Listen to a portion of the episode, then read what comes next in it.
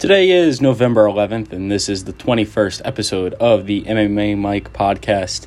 I'm back. Unfortunately, last week I had a crazy week, and I wasn't able to give a preview and uh, breakdown predictions episode for UFC Fight Night Santos versus Teixeira. Little bummed I didn't I didn't get around to it. Uh, just some crazy stuff going on, and and uh, wasn't able to get to it. But I'll tell you who I had and how the fight went down, and I'll give you the recap.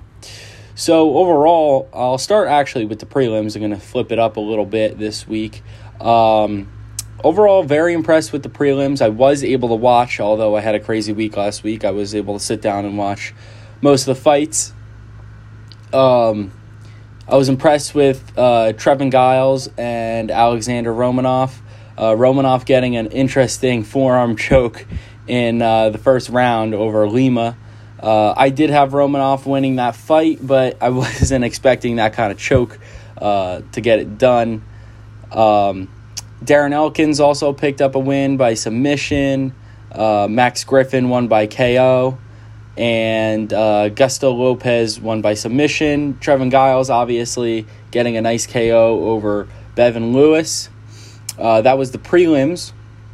And the first fight on the main card in the women's strawweight division, Jan Zakinan, the last name is unbelievable to, to pronounce, uh, beat Claudia Gadelha. I did have Jan uh, winning this fight. She's she was 13 or uh, 12 and 1 coming into this fight. Um, and Gadelha, you know, has had a little bit of a rocky past couple fights. You know, even though she's won some and lost some, uh, I just liked Jan's striking, and Gadelha's been striking in most of her fights. And, uh, you know, I thought Gadelha was really going to have to work the ground, and she was two for 10 on her takedowns. And uh, she did rack in six minutes and 46 seconds of control time, but she just got outstriked, and that's kind of how I saw it going. I did think she won the first round, but lost the second two, and Jan picked up the unanimous decision win. Next, you got Giga uh, Ch- uh, Chikadze beating Jamey Simmons. And I did have Chikadze uh, winning. He, I had him winning by decision, but he ended up winning by knockout in the first round. Uh, pretty impressive, you know. He was hitting the body, he was landing body kicks, and uh, you know, right off the bat, he he threw a, a, a high leg kick and he missed. But I was like, damn, if he hit, if he lands it, he's gonna put him out. And he he hit a couple body shots with the legs on Simmons, and then threw that high one after he hurt him and put him out. And it was beautiful, beautiful kick. Uh, I'm excited to see what's next for him in the featherweight division. He's 12 and two, and uh, he looks pretty good. You know, I, I'd like to see him get tested a little bit, but I like his striking a lot.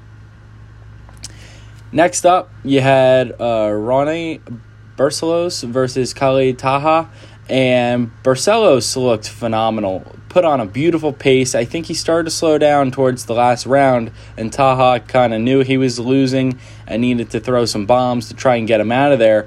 But, uh, you know, he was two for four in the takedowns, had some control time of three minutes and 15 seconds, uh, and just kind of outstriked Taha and he looked good. He's 16 and 1 and um, I think he's a legitimate threat in the bantamweight division and he's a guy with a gas tank and a guy with a gas tank with some skills can give people a big problem.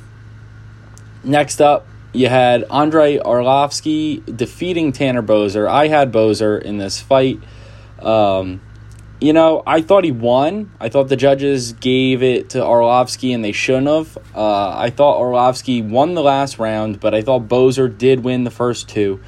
It seems like the judges did give Boser the first round. You know, Arlovsky, I could see how they gave him the last round because he landed one big strike, but overall, I thought Boser was just kind of outstriking him in the first and second round. I do think Boser got outstruck in the last round, but Boser, you know, was staying busy. I think he controlled more of the octagon, kind of pressed forward more. He outlanded the leg strikes completely. Obviously, um, head strikes, they were actually tied at 16 apiece, and body shots, they were tied as well. So, you know, although Arlovsky landed maybe the stronger uh, strikes to the head and kind of rocked Boser a little bit, I thought Boser was the busier, controlled more. Um, so I would have gave it to him. I think the judges screwed him a little bit, but overall, it wasn't a fantastic uh, performance. You know, I, I think they were both trying to counter each other, and you kind of were getting a stalemate. You know, so it happens. Sometimes you're on the wrong side of a decision. You know, Arlovsky's a little bit old. I don't really know what's next for him. He's 30 and 19. You know, that win wasn't super legitimate, but I think it'll catapult him to too good of opponent, and he's probably going to get wrecked next. And uh, Tanner Boser, I think, is going to come back. I think he'll get, you know, another fighter who's not super high name, and, and hopefully he can bounce back well. And in the main event of the evening, in the light heavyweight division, you had Glover to Teixeira winning by submission in round three on Thiago Santos. And, you know, in this fight, I had Thiago Santos, and, and I had him by KO in the first round. You know, I, I knew that he was going to be dangerous in the first couple rounds. But, you know, Glover. Glover really couldn't go in there and strike with him because he was going to get hurt. And when he did get hurt, he knew, okay, I got to take this fight to the ground. I got to keep it there. And uh, that's what he did uh, after he got hurt in the first round. In the second round, he went straight to it. And in the third round, he was going to strike a little bit and got rocked and knew he had to go right back to the ground.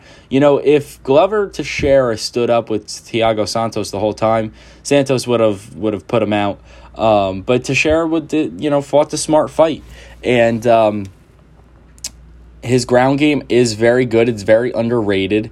He's now going to be thirty-two and seven. Thiago Santos moves down to twenty-one and eight. You know, I think that Teixeira obviously fought the smart fight. Dangerous though because he almost got put out, but uh, you know he, he got those four takedowns, controlled the fight on the ground for nine minutes. You know, I, I think he knows that he can't go in there and strike 100% of the time with these phenomenal strikers, and he's got to go in there and do what he's got to do to just get the win. Um, and it, varies depending on the fighter that he's fighting. Now, Thiago Santos, first fight in a year, coming off of bad knee uh, injury, and he had to have surgery. So you know, I don't know how how that was and how he was coming back off that. I know he's very disappointed in this fight that he just had against Glover.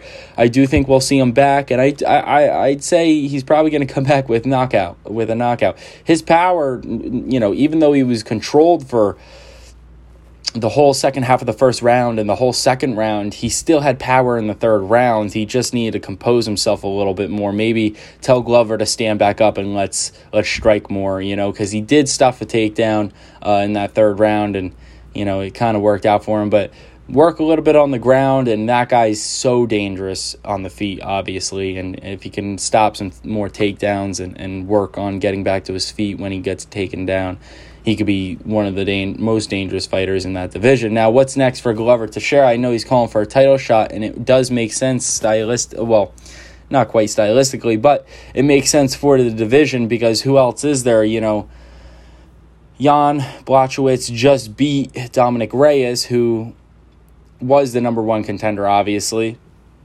Glover Teixeira now moves up to the number one spot. Dominic Reyes is going to be at the number two. Uh, and you know now you have a couple. It, it's it's tough because I always thought Thiago Santos deserved the shot, but Teixeira just beat him. So to me, Teixeira deserves the shot, and there's really no one else. I think anyone else would need to pick up a good win. You know, uh, for example, Alexander Rakic. Uh, he needs to pick up a good win. Uh, Yuri Prochazka needs to pick up a good win in order to get to the title. So the only guy in that division that really deserves a title shot right now is Glover Teixeira. Now, I don't think Glover Teixeira should fight anyone else. I think he should just wait until he gets that shot. But the issue is, is Israel Adesanya going to move up and get that shot before Glover Teixeira? And now I believe Jan Blachowicz isn't going to defend his title until after either, I think March. I think he's having a kid and he's not going to fight until after March. And he wants to wait. So then okay. Then if they make that fight in March with Israel, then it's going to be a long time before Glover Teixeira gets his title shot. If Jan even wins. I mean, if Israel wins, I bet he goes back down to middleweight to defend that belt, and then we'll go back up to defend the light heavyweight belt. So Glover's in a very tough spot But here's the thing, you know, if Jan does decide to fight Glover, then Israel's going to have to wait a long time because Jan's not going to fight Glover until uh, March or a little bit after that. So then who does Israel fight? Because I know Israel almost wants to fight before the end of the year or early next year, but Robert Whitaker doesn't want to fight until after Christmas. And I'm assuming he wouldn't probably fight until the, the February card because he's got to train and stuff afterwards. So it's a little bit of a tough matchmaking situation. I, I, I for the UFC, you probably hope Israel goes up and loses. That way, Jan still holds on to the title, and that way you can make that Glover to Teixeira fight right away. And Israel still has his 185 belt, and then he can defend it against Robert Whitaker. It would just wor- have worked out if Jan could have just fought maybe right before the end of the year or the beginning of the, the next year. It's a little bit of a tough spot since he's not going to fight for a little while. And it's also a little bit of a tough spot that Robert Whitaker doesn't want to fight until after December, after Christmas. Does Israel fight someone before him? It doesn't really make much sense because Whitaker is 100% the number one contender, without a doubt. Does he let someone else take that shot before him? Maybe, maybe not. Does Israel really not fight anyone until then? I think he wants to fight before 100%. So we will see. It's a little bit tough. Now, uh, one other thing I'll get into is who could potentially be next for Thiago Santos. Maybe a Dominic Reyes. Maybe uh, Alexander Rakic, Yuri Prochazka, Anthony Smith. I wouldn't say any lower than that. But a lot of good matchups for him, a lot of good matchups in these two title areas. 185 and 205, middleweight, lightweight, light heavyweight, rather.